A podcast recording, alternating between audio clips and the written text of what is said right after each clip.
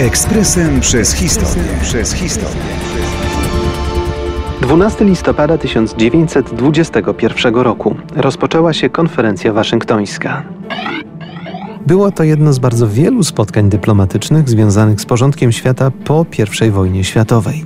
Choć działania wojenne ustały w roku 1918, reperkusje tego gigantycznego i bezsensownego, dodajmy, konfliktu były długofalowe i wielopłaszczyznowe. Zmieniał się układ sił.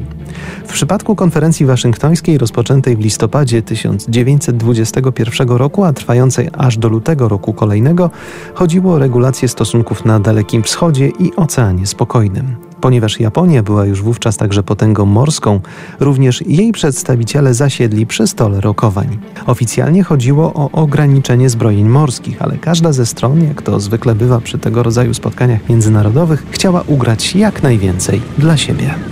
Najważniejszym chyba elementem tej konferencji było podpisanie tzw. Tak traktatu waszyngtońskiego, w którym ustalono proporcje flot wojennych USA, Wielkiej Brytanii, Japonii, Francji i Włoch. Według tych ustaleń nie można już było budować nowych pancerników. Jeśli jednak myślimy, że to pokojowe pobudki doprowadziły polityków wspomnianych państw do takich rozwiązań, jesteśmy w dużym błędzie.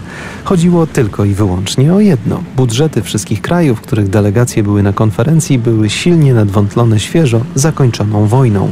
Po prostu brakowało pieniędzy na zbrojenia, więc starano się asekurować i wzajemnie szachować. Podczas konferencji zawarto także układ dziewięciu dotyczący ekspansji gospodarczej na terytorium Chin. Nadal miała tu dominować polityka otwartych drzwi, czyli wszyscy sygnatariusze mieli mieć przynajmniej w założeniu równe szanse w tym względzie, przy jednoczesnym nienaruszaniu chińskiej suwerenności. Zaiste kuriozalny dokument.